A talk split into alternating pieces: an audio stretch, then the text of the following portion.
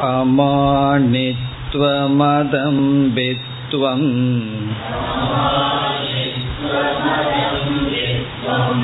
अहिंसाक्षान्तिरार्जवम्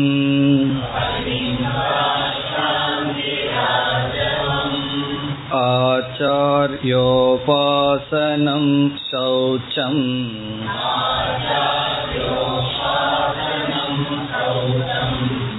स्थैर्यमात्मविनिग्रहः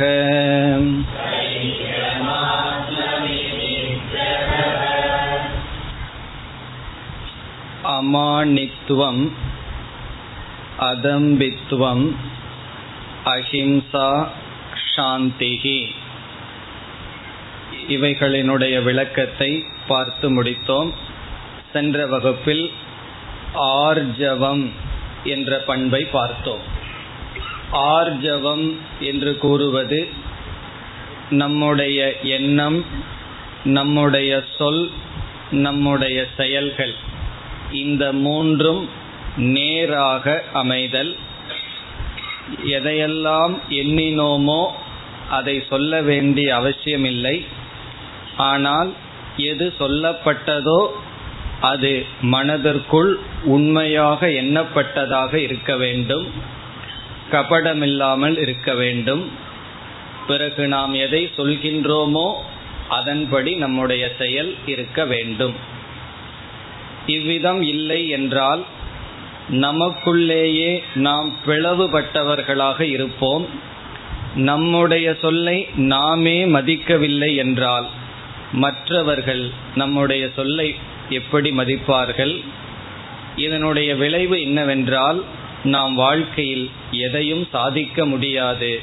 நம் மீதுள்ள நம்பிக்கையை நாம் இழந்து விடுவோம்.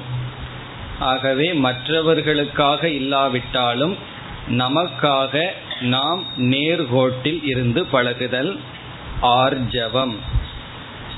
அதற்கு அடுத்த பண்பாக ஆறாவது பண்பாக நாம் எடுத்துக்கொண்டது ஆச்சாரிய உபாசனம். இந்த பண்பை நாம் ஆரம்பித்தோம். இங்கு உபாசனம் என்ற சொல்லினுடைய பொருள் சேவா சர்வீஸ் நம்முடைய உழைப்பு அல்லது நம்முடைய சேவையை ஆசிரியருக்கு கொடுத்தல். இங்கு ஆச்சாரியக என்பது வேதாந்தத்தில் வேதாந்தத்தை உபதேசிக்கின்ற ஆசிரியர். அவருக்கு செய்கின்ற சேவை குரு சேவா. நாம் பார்த்தோம் எந்த ஒன்றையும் நாம் இனாமாக பெறக்கூடாது. ஒன்றை கொடுத்துத்தான் ஒன்றை நாம் பெற வேண்டும். இங்கு ஒரு கால் ஒரு சிஷ்யன் அனைத்தையும் துறந்து குரு குலத்திற்கு செல்கின்றான். அவனிடம் குருவிடம் கொடுக்க அறிவோ அல்லது பொருளோ இல்லை. அப்பொழுது அவனுடைய உழைப்பை கொடுத்து சேவையின் மூலமாக அறிவை பெறுகின்றான். நாம் சென்ற வகுப்பில் குருவுக்கு செய்கின்ற அல்லது ஆசிரமத்திலிருந்து செய்கின்ற சேவையினுடைய பலன் அல்லது தேவையை பார்க்க ஆரம்பித்தோம். முதலாக நாம் பார்த்தது சேவை ஒரு கர்ம யோகமாக அமைந்து நம்முடைய மன தூய்மைக்கு சாதனையாக அமையும் என்று பார்த்தோம். நாம் செய்கின்ற சேவை கர்ம யோகமாக அமையும். நாம் முழு மன தூய்மையுடன் சாஸ்திரத்திற்கு வந்து விடுவதில்லை. ஏதோ சில தூய்மை இருக்கின்றது. பிறகு வந்ததற்கு பிறகுதான் தெரிகின்றது. மனதில் எவ்வளவு அழுக்குகள் இருக்கின்றது என்று. அந்த அழுக்குகளை நீக்கிக் கொள்ள நமக்கு ஒரு இடம் தேவை உபாயம் தேவை. அந்த உபாயம் குரு சேவை அல்லது ஆசிரமத்தில் செய்கின்ற சேவையின் மூலமாக நமக்கு அது நடைபெறும். ஆகவே முதல் பிரயோஜனம் கர்ம யோகமாக இந்த சேவை நமக்கு பயன்படும். இனி இரண்டாவது முக்கிய பலன் வினய பிராப்திகி. வினயம் என்றால் பணிவு. ஞானத்தை நாம் அடைய வேண்டும் என்றால் மற்றவர்களிடம் நாம் காதை கொடுக்க வேண்டும் என்றால் நமக்குள் பணிவு என்கின்ற பாவனை இருக்க வேண்டும். நம்முடைய அகங்காரம் அவ்வளவு சுலபமாக நம்முடைய மனதை அறிவை மற்றவர்களுக்கு சமர்ப்பிக்காது. அவர் யார் சொல்வதற்கு எனக்கே தெரியாதா? நானே படித்துக் கொள்கின்றேன் நானே பார்த்து கொள்கின்றேன் என்று அவ்வளவு சுலபத்தில் நாம் நம்மை சரணடைய வைக்க மாட்டோம். காரணம் என்னவென்றால் ஒருவர் வசதியாக அல்லது பதவியிலெல்லாம் இருந்திருந்தால் அவருக்கே மற்றவர்கள் சேவை செய்து கொண்டிருப்பார்கள். அப்பொழுது அந்த அகங்காரம் தடித்து இருக்கும் அது நீங்கி ஒரு பணிவு வர வேண்டும் என்றால் நாம் ஆசிரமமோ அல்லது குருவுக்கோ செய்கின்ற சாதாரண சேவையின் மூலமாக அந்த அகங்காரத்தை நீக்க இந்த சேவையானது நமக்கு பயன்படும். அதனால தான் சில ஆசிரமங்கள் எல்லாம் யாராவது வந்தால் அனைத்தையும் துறந்து கொண்டு வந்தால் முதலில் கேட்பார்கள் நீ என்ன செய்து கொண்டிருந்தாய்? அவர் சொல்றார் நான் ஒரு பெரிய இன்ஜினியரா இருந்தேன். ஏதாவது பெரிய வேலை பண்ணிட்டு இருந்தேன்னு சொன்னா அவருக்கு வந்து கூட்டுற வேலை அல்லது கழிவறைய சுத்தம் பண்ற வேலை இதை கொடுப்பார்கள். காரணம் என்ன? அப்பொழுதுதான் பணிவு வரும். காரணம் என்ன? இவ்வளவு ஒரு பெரிய வேலையில் இருந்து கொண்ட வந்த நான் இதை செய்வதா என்ற எண்ணமெல்லாம் இருந்தால் ஞானமானது நமக்கு வராது. அவ்விதம் சேவையினுடைய பலன் பணிவு. பணிவினுடைய பலன் ஞான பிராப்தி இனி அடுத்த முக்கியமான பலன் என்னவென்றால் குருவுக்கு செய்கின்ற சேவையின் மூலமாக நமக்கு கிடைக்கின்ற பலன் ரொம்ப முக்கியமான பலன் இது. நமக்கு சாஸ்திரத்தில் ஸ்ரத்தை வர வேண்டும் நம்பிக்கை வர வேண்டும். நம்ம ஒன்றை கேட்டால் கேட்கப்பட்டது உண்மையாகவே இருந்தாலும் அது நமக்கு பயன்படாது. அதன் மீது நம்பிக்கை இருந்தால்தான் அந்த அறிவு நமக்கு அறிவாக பயன்படும். ஒருவர் ஒரு விஷயத்தை சொல்கின்றார். அந்த விஷயத்தை நாம் கேட்கின்றோம். அது உண்மையாகவே இருந்தாலும் அதில் நம்பிக்கை இல்லை என்றால் அது நமக்கு ஞானமாக இருக்காது. உதாகரணமாக நம்முடைய நண்பர் ஒருவரிடம் ஒரு குறிப்பிட்ட ட்ரெயின் எத்தனை மணிக்கு ஸ்டேஷன்ல இருந்து கிளம்புகின்றதுன்னு கேட்கிறோம். அவர் சொல்லும் பொழுது சிரிச்சிட்டு ஏதோ ஒரு டைம் சொல்றார். ஏழரை மணின்னு சொல்லிட்டு ஒரு மாதிரியா சிரிக்கிறார். அவர் பல முறை நம்மிடம் விளையாட்டுக்காக பொய் சொல்லி ஏமாற்றுவது வழக்கம் உடனே இப்ப அவர் கரெக்டா தான் சொல்லி இருக்கார் உடனே நமக்கு என்ன வந்து விட்டது? சந்தேகம் வந்து விட்டது. அவருடைய வாக்கியம் சத்தியம்தான்.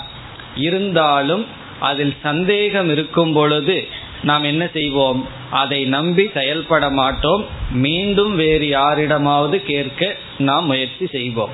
இப்ப கேட்கப்படும் வாக்கியம் உண்மையா பொய்யா என்பதை விட அது உண்மையாக இருந்தால் நல்லது. அதைவிட முக்கியம் என்ன? கேட்கின்ற நம்மிடத்தில் ஸ்ரத்தை நம்பிக்கை இருக்க வேண்டும். அதுபோல வேதாந்த சாஸ்திரம் அல்லது கீதையில் பகவான் சில தத்துவங்களை சில உண்மைகளை உபதேசிக்கின்றார். அவைகள் உண்மையாக இருந்த போதிலும் அதில் நமக்கு நம்பிக்கை வர வேண்டும் என்றால் எப்பொழுது நம்பிக்கை வரும்? அந்த தத்துவத்தினுடைய பிரயோஜனத்தை அடைந்தவர்களை நாம் பார்க்க வேண்டும். இங்கு பகவான் வந்து நல்ல பண்புகளை எல்லாம் சொல்லி இந்த பண்புகளுடன் இருந்தால் இந்த பலன்னு சொல்றார். பிறகு கடைசியில உன்னுடைய ஆத்மஸ்வரூபமும் பிரம்மஸ்வரூபமும் ஒன்று. தத்துவமசிங்கிற மகா வாக்கியத்தை இங்கு பகவான் உபதேசிக்கின்றார். இந்த உபதேசத்தில் நமக்கு நம்பிக்கை எப்பொழுது வரும்? சாஸ்திரத்துல நம்பிக்கை எப்பொழுது வரும் என்றால் இந்த உபதேசத்தினுடைய பலனை நாம் யாரிடமாவது பார்க்க வேண்டும். அப்பொழுதுதான் அதில் நமக்கு நம்பிக்கை வரும். பலனை பார்க்கவில்லை என்றால் நமக்கு நம்பிக்கை வராது.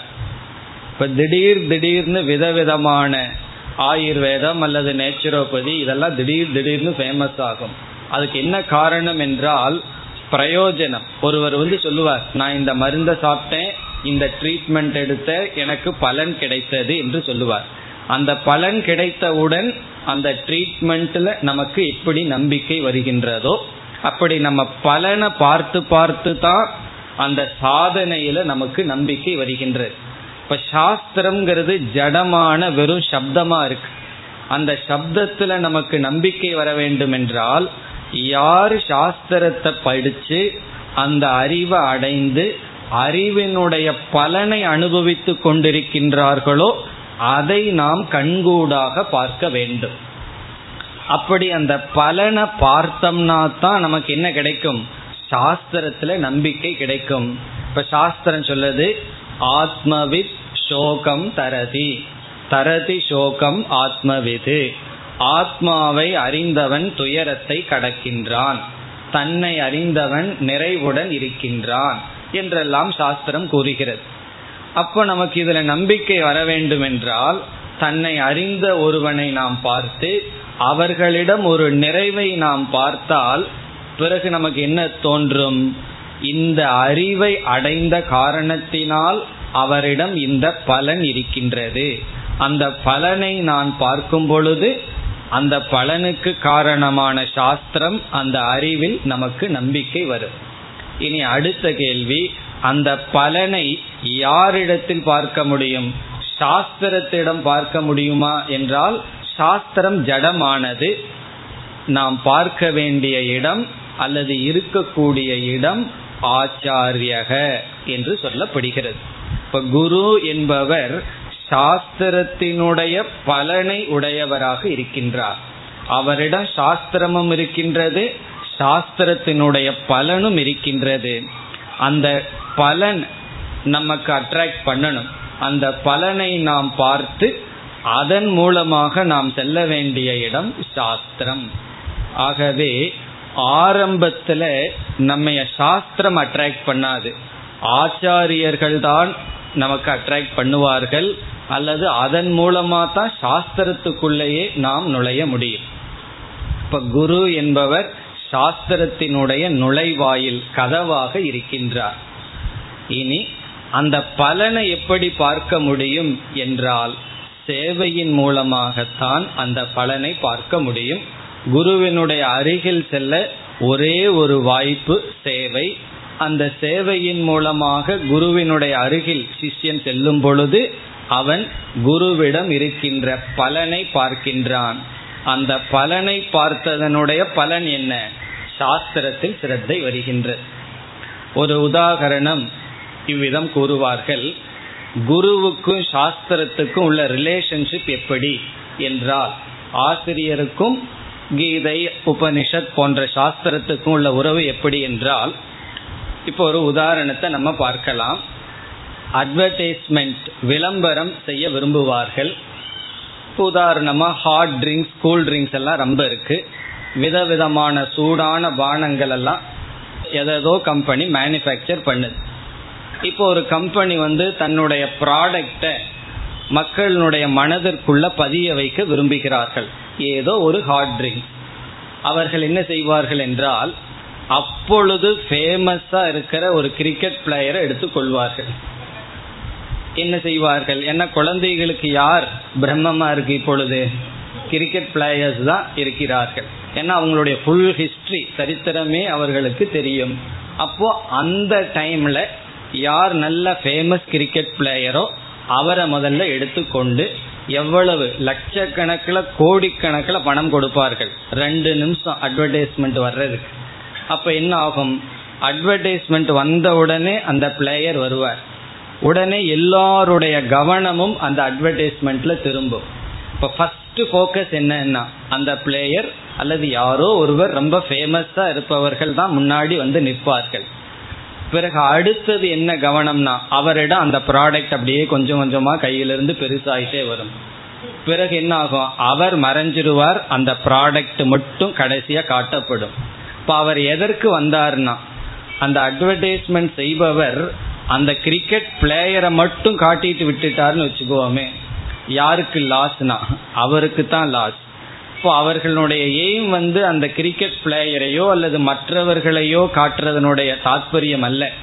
அதை காட்டி கவனத்தை ஈர்த்து பிறகு அவர்கள் கையில் ஒரு ப்ராடக்ட் இருக்கும். அது சோப்பாகலாம் எதுவாகலாம் உடனே அந்த ப்ராடக்டை காட்டி அவர் மறைஞ்சிருவார்.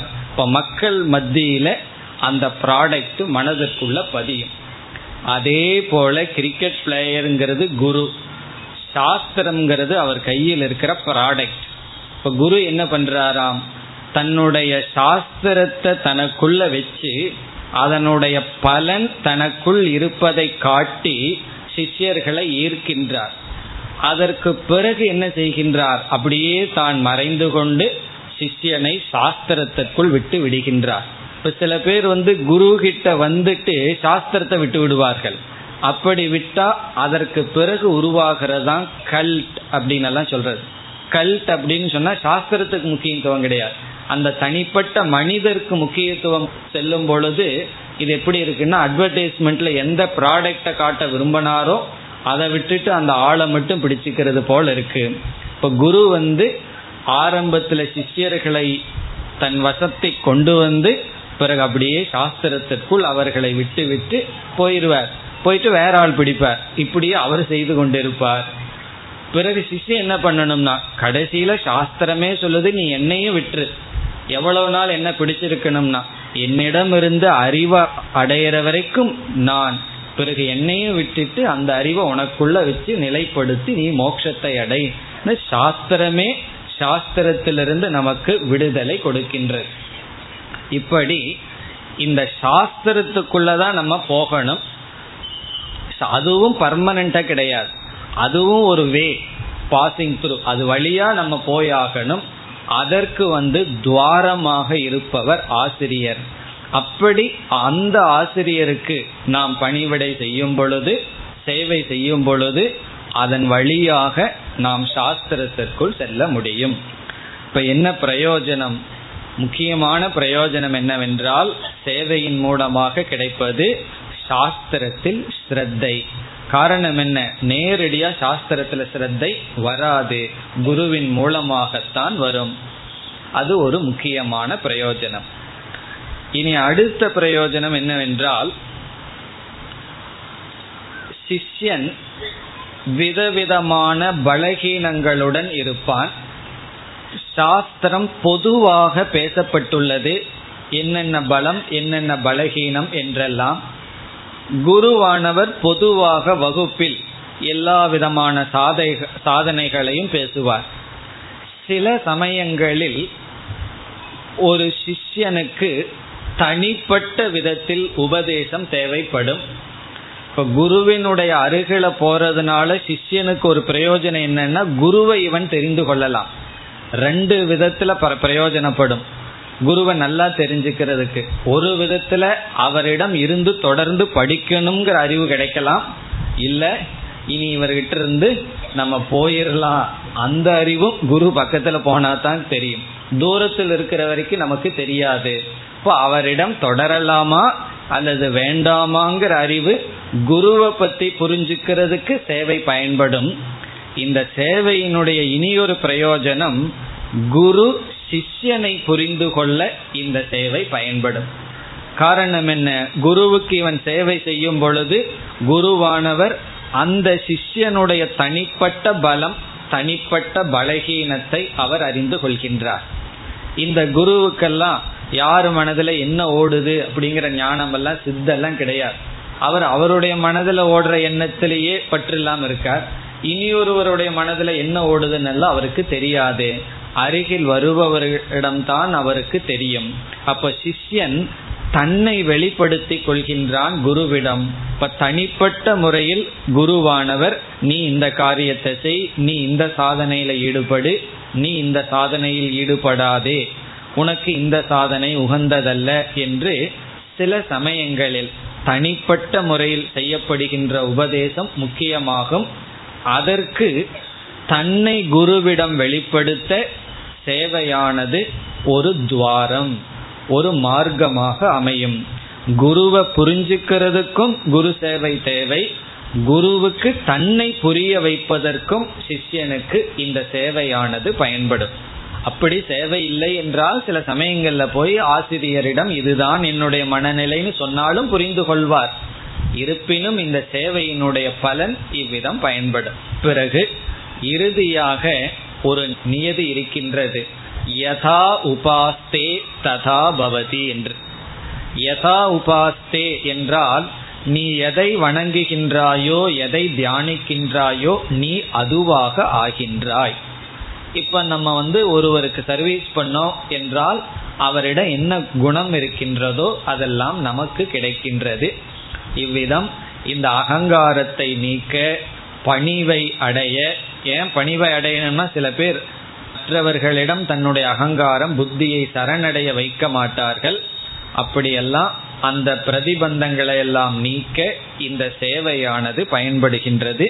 குறிப்பா சாஸ்திரத்துல ஸ்ரத்த வர்றதுக்கும் ஞானத்தினுடைய பலனை பார்ப்பதற்கும் இந்த சேவையானது நன்கு நமக்கு பயன்படுகின்றது.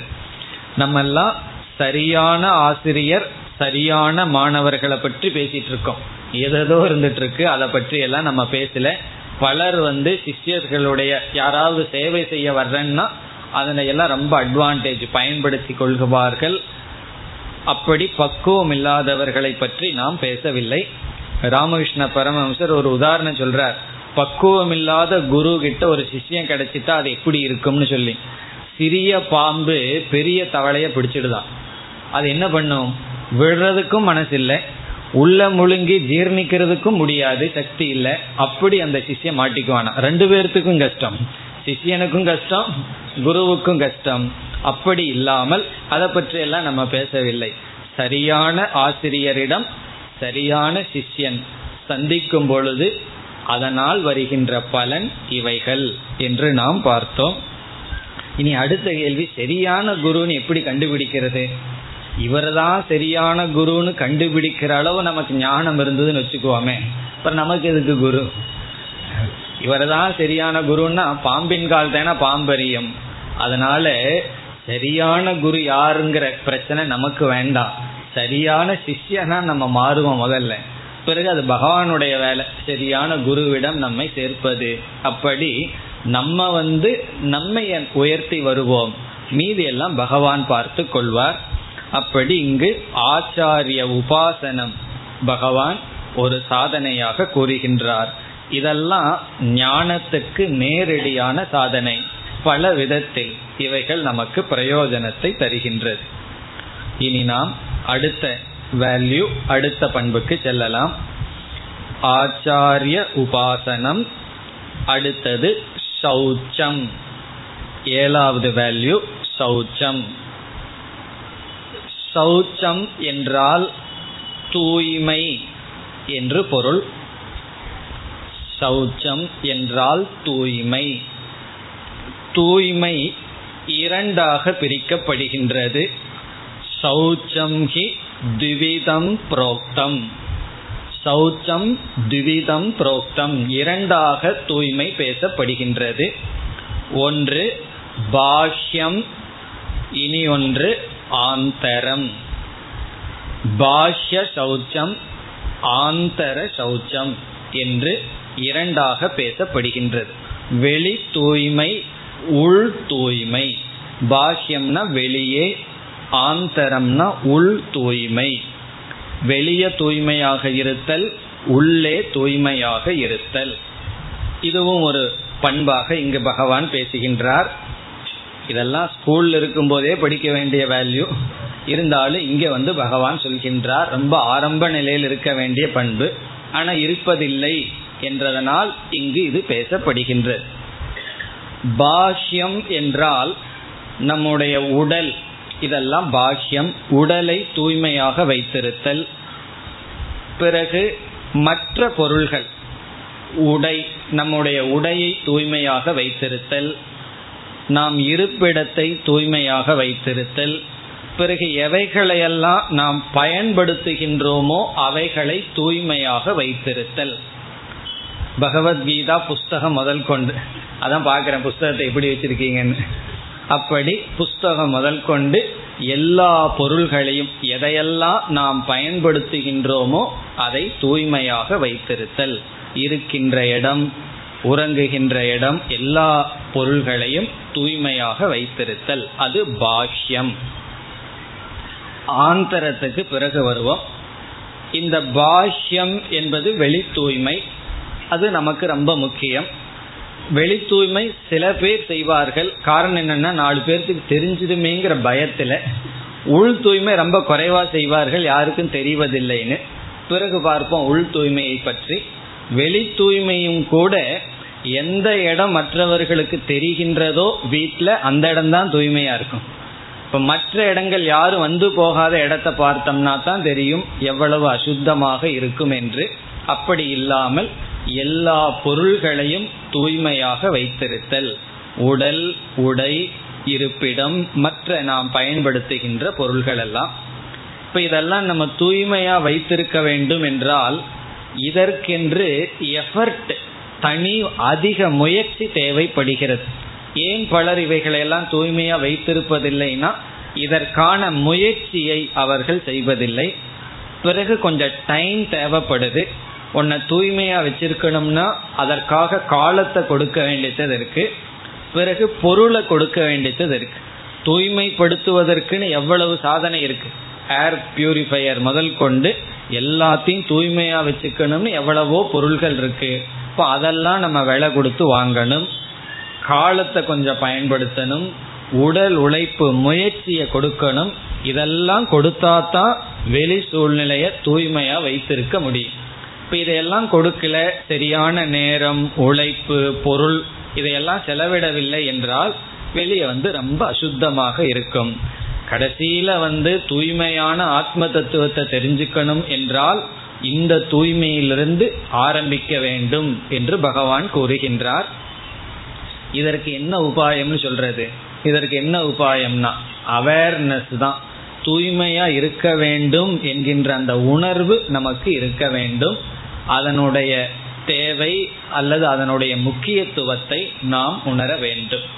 இப்ப வெளி சூழ்நிலைகளை நம்ம தூய்மையாக வைத்திருக்க வேண்டும். இனி ரெண்டாவதுக்கு வருவோம். ஆந்தரம். ஆந்தரம் என்றால் மற்றவர்களுக்கு கண்ணுக்கு தெரியாத நம்முடைய உடலாக இருக்கின்ற மனம் புத்தி சித்தம் இவைகளை தூய்மையாக வைத்திருத்த சூக்ம சரீரத்தை நம்முடைய மனதை தூய்மையாக வைத்திருத்தல் அது ஆந்தரம். இப்ப வெளியே வந்து உடலை வந்து தூய்மையா வச்சிருக்கோம். சில பேர் அதுவும் வச்சிருக்கிறது இல்லை. சென்ட்டை போட்டு மறைச்சு விடுகிறார்கள். ஏன் வெளியே கொஞ்சம் அதிக கவனம் கொடுக்கறோம்னா நாலு பேர்த்துக்கு தெரிகிறது. நம்ம மனசு வந்து நாலு பேர்த்துக்கு தெரிவதில்லை. அப்படி தெரிஞ்சா யாராவது கெஸ்ட் நம்ம வீட்டுக்கு வந்துட்டு போக முடியுமா? அல்லது யாராவது வீட்டுக்கு நம்ம கெஸ்டா போக முடியுமான்னா? காரணம் என்ன? வெளியே தெரியாததுனால ரொம்ப சேஃபா இருக்கு. ஆகவே என்ன செய்கின்றோம்? அதற்கு தேவையான முயற்சியை நாம் கொடுப்பதில்லை. மற்றவங்களுக்கு தெரியுதோ இல்லையோ நம்ம மனசாட்சிக்கு தெரிகின்றது. ஆகவே அதில் நாம் கவனம் கொடுக்க வேண்டும். அதில் வந்து மனம் தூய்மையாக இருக்க வேண்டும். என்றால் நல்ல எமோஷன்ஸ் நல்ல உணர்வுகள் அன்பு கருணை மன்னித்தல் இப்படி என்னென்ன வேல்யூஸை பார்க்கிறோமோ அதெல்லாம் இங்கு வருகின்றது. நல்ல பண்புகள். அடுத்தது புத்தியில தூய்மை என்றால் சில பேர்த்துக்கு அறிவு நல்லா இருக்கும் கூர்மையா இருக்கும் ஆனா எப்பொழுதுமே அந்த புத்தி வந்து குறுக்கு புத்தியா இருக்கும். யாரை எப்பொழுது என்ன செய்யலாம்? எப்படி வந்து யாரை கவிழ்க்கலாம்? இப்படியே புத்தி வேலை செய்யும். அப்படி இல்லாமல் தூய்மையான புத்தி நல்ல விதத்தில் அறிவை பயன்படுத்துதல் வெறும் அறிவு மட்டும் கூர்மையாக இருந்தால் போதாது. என்ன மற்றவர்களை ஏமாத்தணும்னாலும் கூட கூர்மையான புத்தி வேண்டும் அல்லவா அப்படி அந்த புத்தி தூய்மையாக இருத்தல் சித்தம் என்றால் மெம்மரி. நல்ல விஷயங்களை மட்டும் மனசுல நினைச்சிட்டு இருக்கிறது நம்மை அறியாமல் சில தவறான விஷயங்கள் மனசுல விழுந்தா அதை சித்தத்துக்குள்ள கொண்டு போய் டெபாசிட் பண்ணி வைக்க கூடாது மனதுல எத்தனையோ எண்ணங்கள் வருகின்றது. நல்ல எண்ணங்கள் வந்தா அதை வந்து மெமரியில வச்சுக்கலாம். அல்லது சில கஷ்டமான சங்கடமான அசுத்தமான எண்ணங்கள் வந்தால் அதை போய் வந்து பிக்சட் டெபாசிட் பண்ற மாதிரி மெமரியில வந்து டெபாசிட் பண்ணி வைக்க கூடாது நம்ம ஞாபகத்திலேயே அது இருக்கக்கூடாது. அப்படி சித்தத்தில் தூய்மை என்று வெளி உள் அனைத்திலும் தூய்மையாக இருத்தல். நம்ம அகிம்சை அமானித்துவம் அதம்பித்துவம் எல்லாம் பார்த்தோமே. இவைகள் எல்லாமே ஆந்தர சௌச்சம் தான் உள்ளே தூய்மையாக வைத்திருத்தல். இதற்கு வந்து சாஸ்திரத்தில் எப்படி மனதை தூய்மைப்படுத்துவது என்பதற்கு பிரசித்தமாக இந்த உபாயத்தை கூறுகிறார்கள். அந்த உபாயத்தை தான் பிரதிபக்ஷ பாவனா என்று சொல்லப்படுகிறது. பிரதிபக்ஷ பாவனா என்பது சாஸ்திரத்துல பிரசித்தமான உபாயம். எதற்கு? மனதை தூய்மைப்படுத்த. இப்ப வெளியே தூய்மைப்படுத்துவதற்கும் ஒரு விதத்துல என்ன செய்தால் இப்ப எந்த விதமான பொருள்களை பயன்படுத்தினா தூய்மையாகுமோ அதை பயன்படுத்துறோம். அதே போல உள்ள எப்படி பயன்படுத்த வேண்டும் என்றால் நம்மிடத்துல என்ன அசுத்தி இருக்கின்றது என்று முதல்ல பார்க்கணும். அதற்கு எதிரான பாவனையை கொண்டு வர வேண்டும். அதான் பிரதிபக்ஷ பாவனா என்று சொல்வது. நமக்குள்ள என்ன பலகீனம்னு பார்க்கணும். அதற்கு எதிரானதை கொண்டு வந்தோம்னா ரெண்டு எதிரிகள் ஒரே வீட்டில் இருக்க மாட்டார்கள். இப்ப ரெண்டு பகைவர்கள் ஒரே இடத்துல இருக்க மாட்டார்கள். நம்ம மனதிற்குள்ள ரெண்டு எதிரிகள் தொடர்ந்து அதிக நாள் இருக்க மாட்டார்கள். யாரோ ஒருவன் இருந்துட்டு இனி ஒருவர் வெளியே போயிடுவான். அப்படித்தானே நடக்குது. வீட்டுக்குள்ள வந்தா ரெண்டு பேர்த்துக்கு ரகலை வந்துட்டு என்ன ஆகுது? கொஞ்ச நாள்ல சரி நான் வெளியே போயிடுறேன்னு சென்று விடுகிறார்கள். அப்படி நம்ம எதிரிய கொண்டு வரணும். அதற்கு ஒரு சில உதாரணம் பார்த்தோம்னா விருப்பு ஆசை என்பதற்கு எதிரி என்ன என்றால் வைராகியம் இப்ப விருப்பு என்பதனால நம்ம துயரப்பட்டு கொண்டிருந்தால் அசுத்தப்பட்டு கொண்டிருந்தால் வைராகியம் என்ற பாவனையை வளர்த்தி கொண்டால் வைராகியம்தான் ராகத்துக்கு விரோதி. பிறகு குரோதம். வெறுப்பு அல்லது கோபம்ங்கிறது ஒன்று இருக்கு. இந்த குரோதம்ங்கிறது மனதில் இருக்கும் பொழுது அதற்கு விரோதி வந்து சாந்திகி அமைதி. அப்ப குரோதம்ங்கிறது உள்ள இருந்ததுன்னா அமைதிங்கிற பாவனையை கொண்டு வந்தால் அமைதிங்கிற பாவனைய பயிற்சி செய்தால் இந்த அமைதியும் குரோதமும் சேர்ந்து ரொம்ப நாள் இருக்காது. ஒன்னா அமைதி போகும் குரோதம் இருக்கும். இல்ல குரோதம் போய் அமைதி இருக்கும். அது யார் வெல்கிறார்கள்ங்கிறது நம்ம செய்கின்ற முயற்சியை பொறுத்து. அதற்கு பிறகு லோபம் அப்படின்னு ஒண்ணு இருக்கு. லோபம்னா என்ன? யாருக்கும் கொடுக்காம தான் மட்டும் சுவைக்கணும் தான் மட்டும் வச்சுக்கணும் அனுபவிக்கணுங்கிற புத்தி. அது மனிதனுடைய சுவாவம்னு சாஸ்திரத்துல சொல்லப்படுகின்றது. ஒவ்வொரு மிருகத்துக்கும் ஒரு நல்ல குணம் கெட்ட குணம் இருக்கு. இப்ப நாயின் எடுத்துட்டா அதுக்கு ஒரு நல்ல குணம் இருக்கு நன்றி உணர்வுங்கிறது. அதற்கு சில கெட்ட குணங்கள் இருக்கு. சுவாவமா இருக்கு. அப்படி பகவான் வந்து ஒவ்வொரு மிருகத்துக்கும் ஒவ்வொரு குணங்கள் கொஞ்சம் இயற்கையா படைச்சு வச்சிருக்கார். அப்படி மனுஷனுக்கு என்ன படைச்சு வச்சாருங்கிற கேள்வி வரும் பொழுது உபனிஷத்து வந்து லோபம் என்று சொல்கின்றது. அந்த லோபம்ங்கிற குணம் இருந்தால் தானம் என்ற உணர்வை நமக்குள் கொண்டு வர வேண்டும். யாருக்காவது எடுத்து கொடுத்து பழக வேண்டும். கஷ்டமா தான் இருக்கும். கொடுக்கும்போது பல்ல கடிச்சிட்டு தான் கொடுப்போம். பரவாயில்ல என்ன செய்யறது? நமக்குள்ள அந்த லோபம்ங்கிறது போகணுமே.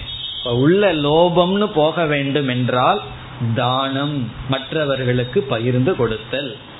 மற்றவர்களுக்குனா நமக்கு யார் ரொம்ப பிடிக்குமோ திருப்பி செய்வாங்களோ அவங்களுக்கு அல்ல மற்றவங்க அவங்க வந்து நமக்கு தேங்க்ஸ்னு கூட சொல்ல மாட்டார்கள் சொல்ல வேண்டிய அவசியம் இல்லை அப்படி முன்பின் தெரியாதவர்களுக்கு அல்லது யாருக்கு டிசர்விங் பர்சன் யாருக்கு வந்து தகுதி இருக்கோ அவர்களுக்கு நாம் எடுத்து கொடுத்தல். லோபம்ங்கிறது போறதுக்காக தானம்ங்கிறத நாம் செய்து பழக வேண்டும். அதே போல மோகம் மயங்குகின்ற புத்தி இருந்தால் அதற்கு ஞானம்தான் வந்தாகணும் அறிவு தான் வர வேண்டும். இப்ப மோகத்துக்கு விரோதி ஞானம். அப்புறம் மதம். கர்வம் எல்லாம் இருந்ததுன்னு வச்சுக்கோமே. தானம் ஒருத்தர் ரொம்ப பண்றார். உடனே அவருக்கு என்ன இருக்கும்? என்ன மாதிரி எடுத்து கொடுக்கறதுக்கு ஆள் இல்லைன்னு ஒரு கர்வம் வந்து விட்டது. உடனே வினயம் பணிவு. இப்ப மதம்னு வந்து விட்டால் பணிவு. பிறகு ஒருவர் எப்பொழுதுமே உறங்கி கொண்டிருக்கின்றார். தமஸ். அவர் வந்து ரஜஸ் எடுத்துக்கணும். ரஜஸ்லேயே ரொம்ப இருந்தார்னா அதற்கு விரோதி சத்துவம். அப்படி இதத்தான் பிரதிபக்ஷ பாவனைன்னு சொல்வது. முதல்ல நமக்குள்ள என்னென்ன பலம் என்னென்ன பலகீனம் இருக்குன்னு பார்க்க வேண்டும். அப்படி பார்த்து அவைகளை முயற்சி செய்து நீக்குதல் தான் ஆந்தர சௌச்சம் உள்ளே தூய்மை. இந்த சௌச்சம்ங்கிறது மற்ற எல்லா வேல்யூஸை பின்பற்றும் பொழுது நமக்கு இந்த சௌச்சம் என்பது கிடைத்து விடும் ஏதோ ஒரு பண்பை நம்ம வந்து ரொம்ப சீரியஸா எடுத்துட்டோம்னு வைத்துக்கொள்வோம். பிறகு மற்றதும் அதை அறியாமல் சேர்ந்து நமக்கு வந்து விடும் அதே போல ஒரு கெட்ட குணத்தை சீரியஸா எடுத்துட்டோம் அப்படின்னா மற்றதும் சேர்ந்து வரும். அப்படி இந்த சௌச்சம் என்று சொல்வதில் மற்ற எல்லா வேல்யூஸும் நமக்கு வருவதுதான் இங்கு சௌச்சம் என்று சொல்லப்படுகிறது. இப்ப இதற்கு இந்த பிரதிபக்ஷ பாவனைங்கிறது ஒரு முக்கிய பாவனை. அடுத்த சில சாதனைகள் எல்லாம் பகவானே சொல்ல போறார். பக்தி இவைகளெல்லாம். காரணம் என்னன்னா மனதுக்குள்ள அவ்வளவு சுலபமா தூய்மையை அடைஞ்சு விட முடியாது. அது வந்து முயற்சி பண்ணும் பொழுது பல முறை நாம தோல்வி அடைவோம். அதனாலதான் மனதை அப்படியே வச்சுட்டு கோயிலுக்கு போறது பூஜை பண்றது இதெல்லாம் செய்வது ரொம்ப சுலபம். இந்த மனதில் இருக்கின்ற சில தீய உணர்வுகளை மாற்றுங்கள்னு சொன்னா அவர்களுக்கு கோபம் வந்துடும் அவர்களுக்கு கஷ்டமாயிரும். அதனால அந்த சாதனையை விட்டு விடுவார்கள். காரணம் என்ன? அதுல தோல்வி வரும். அதற்கு பக்தி சத் சங்கம் முதலிய சாதனைகள் எல்லாம் நமக்கு தேவைப்படும். இப்போ நம்ம மற்ற பண்புகளை பின்பற்றுவதற்கு என்ன சாதனைகளோ அந்தந்த பண்பை பின்பற்ற அந்தந்த சாதனைகள் செய்து மன தூய்மை என்ற ஒரு லட்சியத்தை அடைய வேண்டும். இத்துடன் சௌச்சம் என்பது முடிவடைகின்றது. இப்ப சௌச்சம் என்றால் வெளியே தூய்மையாகவும் உள்ளே தூய்மையாகவும் வைத்திருத்தல். முதல்ல வெளியே தூய்மை ஆரம்பிப்போம். அதற்கு பிறகு உள் தூய்மைக்கு வருவோம். இப்ப வெளியே தூய்மைன்னு சொன்னா நம்ம சுற்றுப்புறங்கள் நம்ம வீடு மட்டும் நல்லா இருக்கணும்னு எல்லாம் எடுத்து ரோட்ல கொட்டுறது அதுவும் இருக்கக்கூடாது. ஏன்னா அதெல்லாம் நம்ம பார்க்கிறோம். கஷ்டமா இருக்கு. இப்ப அந்த பண்பு நமக்கு வர வேண்டும். அதுலலாம் கஷ்டம். ஒரு பொருள் அப்படியே சுலபமா எடுத்து வெளியே எரியறது சுலபம். இப்ப கார்ல போயிட்டு இருக்கோம் வாழைப்பழத்தை சாப்பிட்டோம். உடனே விண்டோ திறந்து வெளியே போடுறது சுலபம் தானே? அதை வச்சிருந்து வேற எங்காவது வீட்டில் போய் டஸ்ட்பின்ல போடுறது அது சுலபமா கடினமா? அது கஷ்டம்தான். ஏன்னா நமக்கு இன்ட்ரெஸ்ட் எதுல? வாழைப்பழத்துல தான். அந்த தோல் மேல கிடையாது. நம்ம அதை கவனமா வச்சிருந்து அதை போட வேண்டிய இடத்துல போடணும்னா அதுல ஒரு பெயின் இருக்கு. ஆனா அதுல ஒரு பெரிய பிரயோஜனம் இருக்கு. என்ன பிரயோஜனம்னா பகவான் சொன்ன ஒரு பெரிய வேல்யூவை பின்பற்றி விட்டோம் அப்படின்னு ஒரு பெரிய பிரயோஜனம். அப்படி எல்லா நிலையிலும் தூய்மையை பின்பற்றுதல். வெளி தூய்மை உள் தூய்மை. இதை சௌச்சம் என்று அழைக்கின்றார். இனி அடுத்தது எட்டாவது வேல்யூ சௌச்சம் தைரியம். அடுத்தது இங்கு பகவான் கூறுவது தைரியம். இந்த ஒரு ஸ்லோகத்துல ஒன்பது வேல்யூ வச்சிருக்க. இப்ப நம்ம எட்டாவது வேல்யூல இருக்கிறோம். பண்புல தைரியம். தைரியம் என்றால் உறுதி. உறுதி. எடுத்துக்கொண்ட விஷயத்தில் உறுதியாக இருத்தல். உறுதி. உறுதியாக இருத்தல். சில சமயங்கள்ல என்ன சொல்லுவோம் தெரியுமோ? நம்ம ஒரு விஷயத்தை எடுத்துட்டு அதுல ரொம்ப உறுதியா இருந்தா அந்த விஷயம் வந்து நல்ல விஷயமா இல்லைன்னா பிடிவாதம்னு சொல்லுவாங்க. அவன் ரொம்ப பிடிவாதமா இருக்கான். யாருமே கீத கிளாஸுக்கு போகணும்னு பிடிவாதமா இருக்காருன்னு சொல்ல மாட்டார்கள். பிடிக்கலைன்னா பிடிவாதம்னு சொல்லுவார்கள். இந்த இடத்துல உறுதி உறுதியாக இருத்தல். இதுக்கு சமஸ்கிருதத்துல இனி ஒரு சொல் இருக்கின்றது திருதிகி என்று சொல்வார்கள். திருதிகி அல்லது தைரியம் என்றால் உறுதியாக இருத்தல். பேம். ஸ்திரதா நகி நகிரே அப்படின்னு எல்லாம் பாடுகிறார்கள் அல்லவா? மனசு உறுதியாக இல்லையே மனம் உறுதியாக இல்லையே சஞ்சலமாக இருக்கிறதே என்று. அந்த ஸ்திரதா அப்படி ஸ்திரமாக இருத்தல் தான் தைரியம். ஸ்திரஸ்ய பாவக தைரியம். ஸ்திரமாக இருக்கின்ற தன்மை. இனி அடுத்த கேள்வி எதில் ஸ்திரமாக இருத்தல் என்றால் இரண்டு விஷயத்தில் ஸ்திரமாக இருத்தல். ஒன்று சாத்தியம் லட்சியம். எதை நம்ம குறிக்கோளா எடுத்துக்கொண்டோமோ அதுல ஸ்திரமாக இருத்தல். இது என்னுடைய குறிக்கோள் என்று எடுத்துக்கொண்டால் அதுல உறுதியாக இருத்தல். இரண்டாவது வெறும் குறிக்கோள்ல மட்டும் உறுதியா இருந்தா போதாது லட்சியத்துல மட்டும் சாத்தியத்துல மட்டும் உறுதியா இருந்தா போதாது. அதற்கான சாதனைகளை பின்பற்றணும். சாதனையின்றி சாதிப்பார் இல்லைன்னு சொல்றோம். அந்த சாதனையில் உறுதியாக இருத்தல். சாதனை சாத்தியேச்ச தைரியம். சாதனையிலும் சாத்தியத்திலும் உறுதியாக இருத்தல். இப்போ ஒரு லட்சியத்தை அடையணும்னு முடிவு செய்து கொண்டால் அந்த லட்சியத்துல உறுதியா இருக்கணும். அதுதான் என்னுடைய லட்சியம்ங்கிறதுல உறுதி இருக்கணும். ஆனா என்ன ஆகும் என்றால் சுலபமா ஏதோ ஒரு லட்சியத்தை நம்ம சொல்லிவிடுவோம். இந்த லட்சியத்தை நான் அடைய போறேன். இங்க வேல்யூவை படிக்கும்போது நமக்கு என்ன ஆசை வரும்? இதெல்லாம் இருந்தா நல்லா இருக்குமே. அப்போ வந்து நான் கோபத்தை விட போறேன். அமானித்துவம் அதம்பித்துவம் அஹிம்சா இவைகளை எல்லாம் பின்பற்ற போறேன்னு சொல்லி இந்த வேல்யூவெல்லாம் லட்சியமாயிரும். காரணம் என்ன? லட்சியத்தை முடிவு பண்றது ரொம்ப சுலபம். ஆனால் அந்த முடிவை தொடர்ந்து வச்சிருக்கிறது தான் ரொம்ப கடினமா இருக்கு. கொஞ்ச நாள் அப்படியே எவாபரேட் ஆகி போன மாதிரி இருக்கு. மறுபடியும் பேட்டரி சார்ஜ் பண்ண வேண்டியது இருக்கு.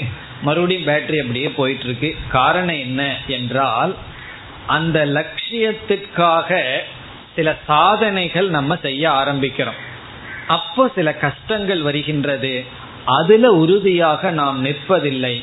அதனால் என்னன்னா சாதனையில வருகின்ற உறுதியின்மையினால் சாத்தியத்தை நம்ம மாத்திடுறோம்.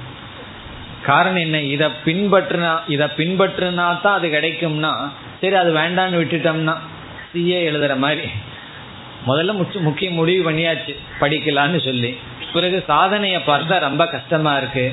சரி ஏதோ பேங்க்ல போய் அல்லது யாரோ அக்கௌண்டண்டா இருந்துட்டு வாழ்க்கையை கழிச்சிடலாம். எதுக்கு இவ்வளவு கஷ்டப்பட்டு படிச்சு வெடிய வெடிய ஏன் அப்படிங்கிற எண்ணம் வந்து விடும் காரணம் என்ன?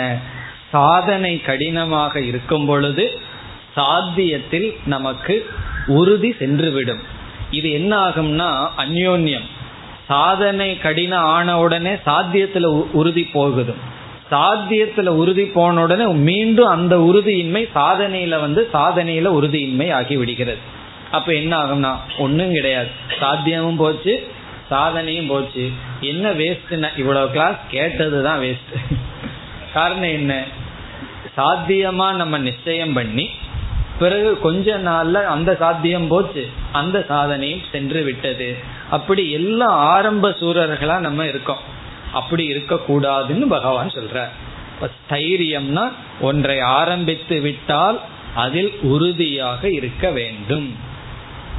பிராணனை கொடுக்க தயாராக இருக்க வேண்டும். சாவதற்கும் அதற்காக தயாராக இருக்க வேண்டும். அப்படி உறுதியா இருந்தா தான் நம்ம வந்து அந்த லட்சியத்தை அடைவோம். இந்த நாயன்மார்கள் ஆழ்வார்கள் கதையெல்லாம் எடுத்து படிப்பீர்கள் என்றால் எல்லாம் பகவான் வந்து கடைசி டெஸ்ட் என்ன? உனக்கு பக்தி இருக்கா? நம்பிக்கை இருக்கா?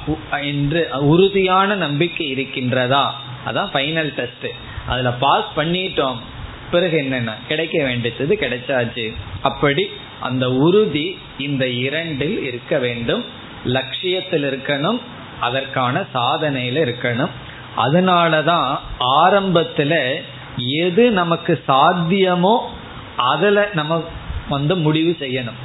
இப்போ வந்து ஒரு நாள் ஒருவர் வந்து எட்டு வேலை சாப்பிட்றாருன்னு வச்சுக்கோமே ஒரு நாள். அவர் வந்து ஒரு முடிவு பண்றார். நாளையிலிருந்து ஒரே வேலை தான் சாப்பிடுவோம். அது முடியுமோ? முதல்ல ஏழு வேலையா குறைக்கிறதே பெரிய விஷயம். பிறகு ஆறா குறைக்கிறது அஞ்சா குறைக்கிறது. இப்படி நமக்கு எது சாத்தியமோ அதை உணர்ந்து அதை லட்சியமா வைக்கணும் வச்சு பழகணும். அதுல ஒரு வெற்றி அடையணும். பிறகு ஒரு பெரிய சந்தோஷம் வரும். எட்டு வேலை சாப்பிட்டு இருந்தேன் இப்போ ஏழே வேலை தான் சாப்பிட்றேன்னு ஒரு பெரிய சந்தோஷம் வரும். பிறகு அப்படியே குறையும். அப்படியே குறைஞ்சு குறைஞ்சு பிறகு எதை இறுதியாக அடைவோமோ அதை அடைவோம். அதனால தான் நம்ம மனதில் எப்படி இருக்க வேண்டும் என்றால் சாத்தியத்தையே பலதா பிரித்து வைக்கணும்.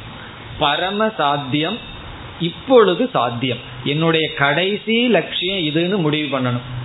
அதற்கு பிறகு நான் எங்க இருக்கேன்னு பார்த்துட்டு கடைசி லட்சியம் அதுதான். அதற்கு முன்னாடி என்னுடைய லட்சியம் என்ன? இப்பொழுது என்னுடைய லட்சியம் என்ன? என்று பார்க்கணும்.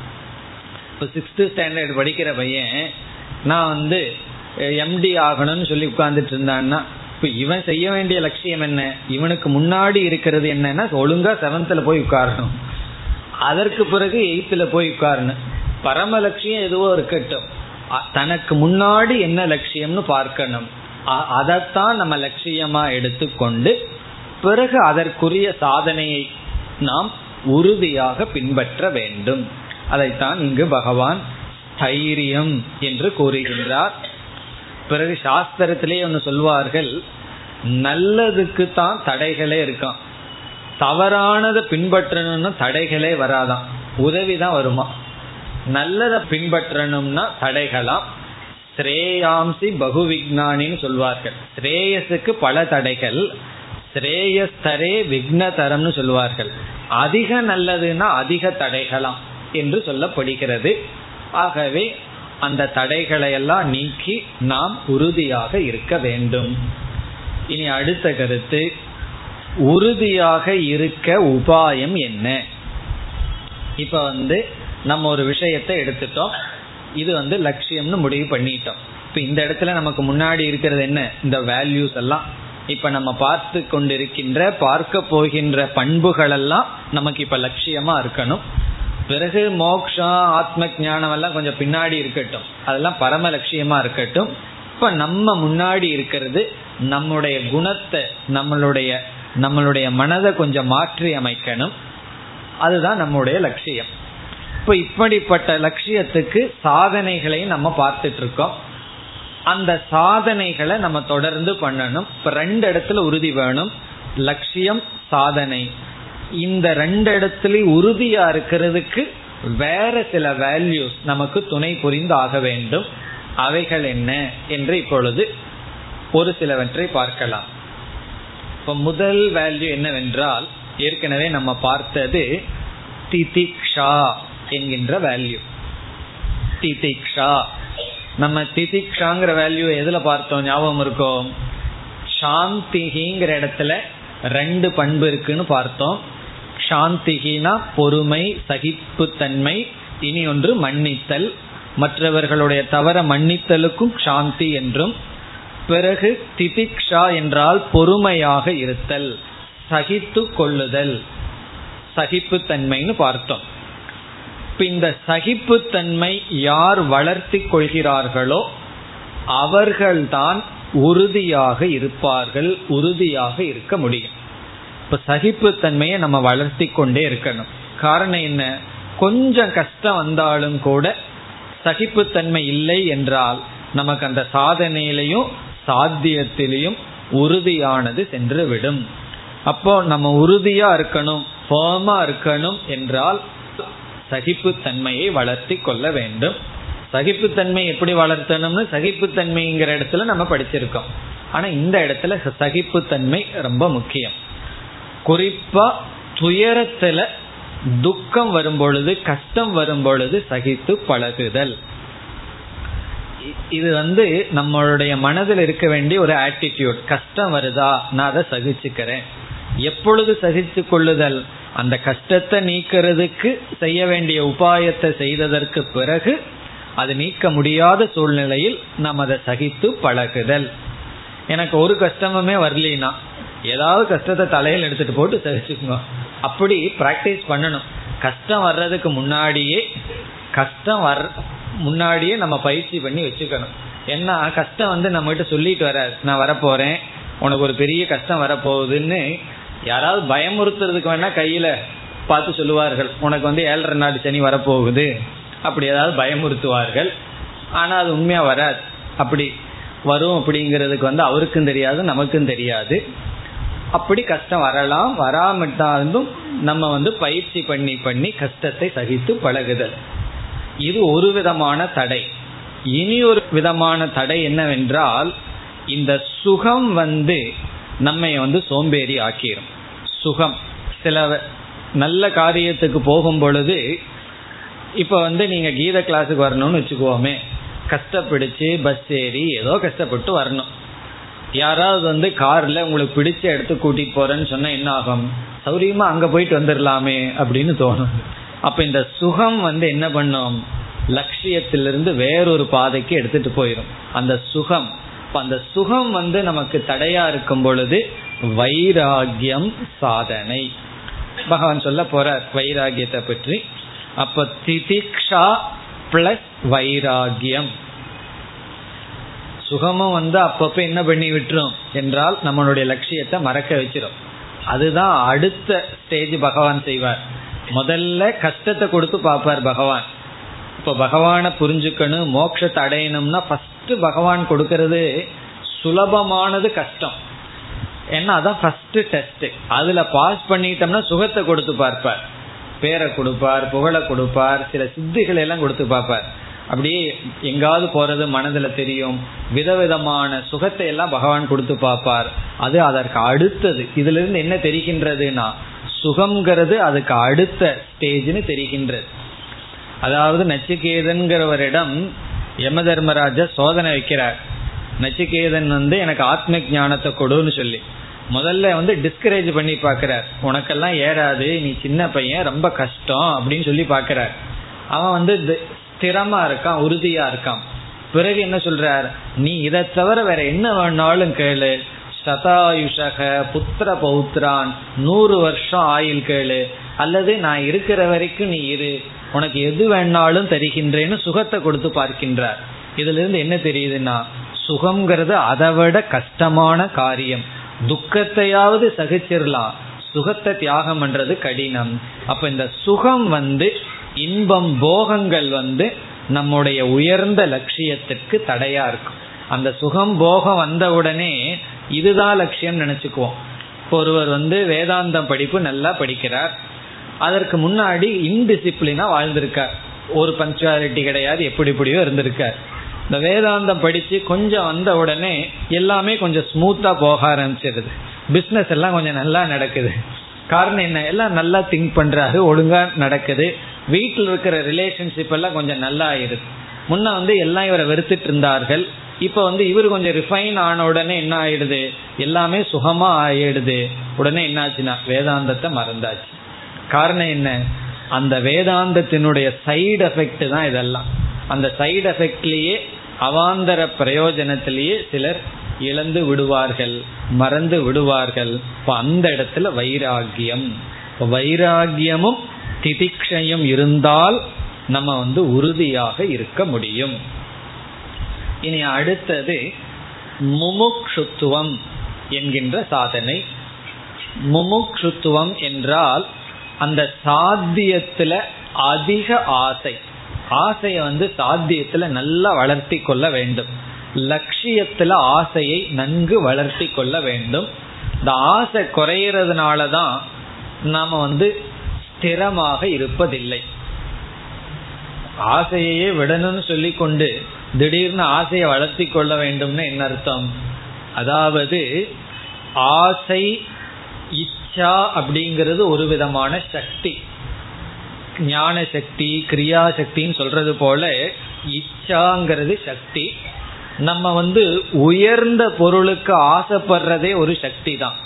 இப்ப பகவான் வந்து நம்ம முன்னாடி தோன்றி இப்பொழுது உனக்கு ஒரே ஒரு வரம் கேட்கிறேன் என்ன வரம் வேணும் கேளு அப்படின்னு சொன்னா ஒரு குழந்தைகிட்ட கேட்ட என்ன சொல்லும்?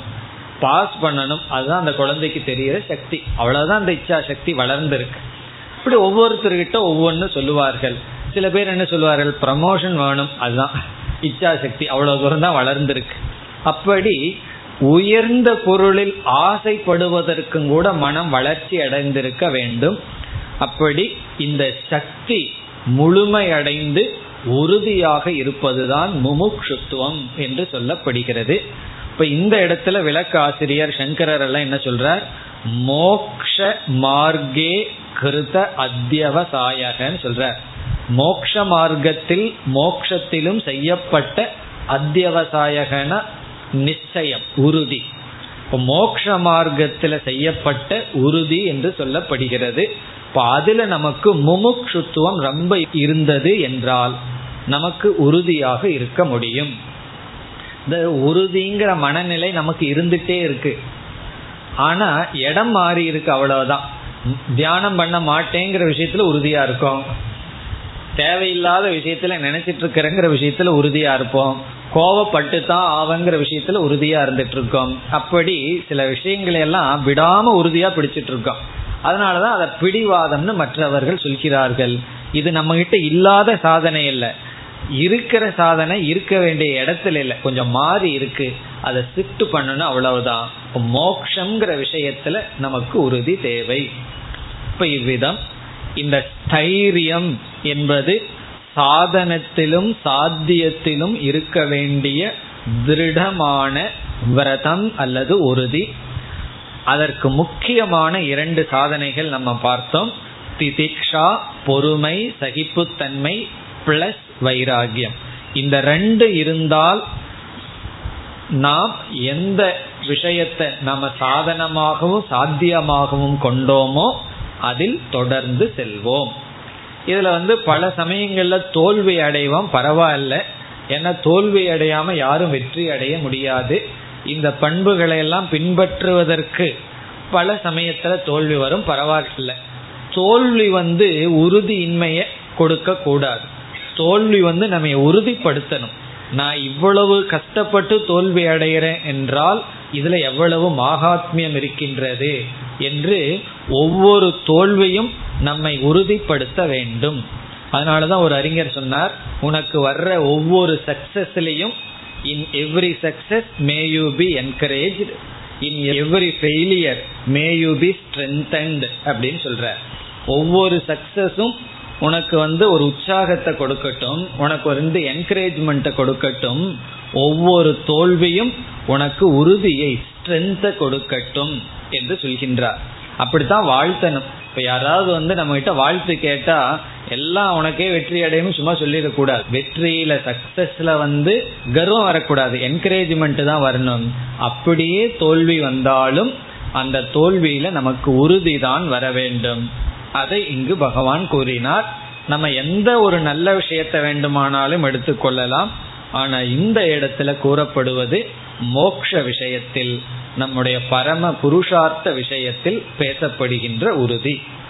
இனி இந்த ஸ்லோகத்துல கடைசி ஒன்பதாவது வேல்யூ ஆத்ம வினிகிரக என்பது ஆத்ம வினிகிரக என்பது ஒன்பதாவது பண்பு. நாம் அடுத்த வகுப்பில் பார்ப்போம் ॐ पूर्णमधपूर्णमिधम्पूर्णापूर्णमुदच्छते पूर्णस्य पूर्णमादाय पूर्णमेवावशिष्यते ॐ शान्ति शान्ति शान्तिः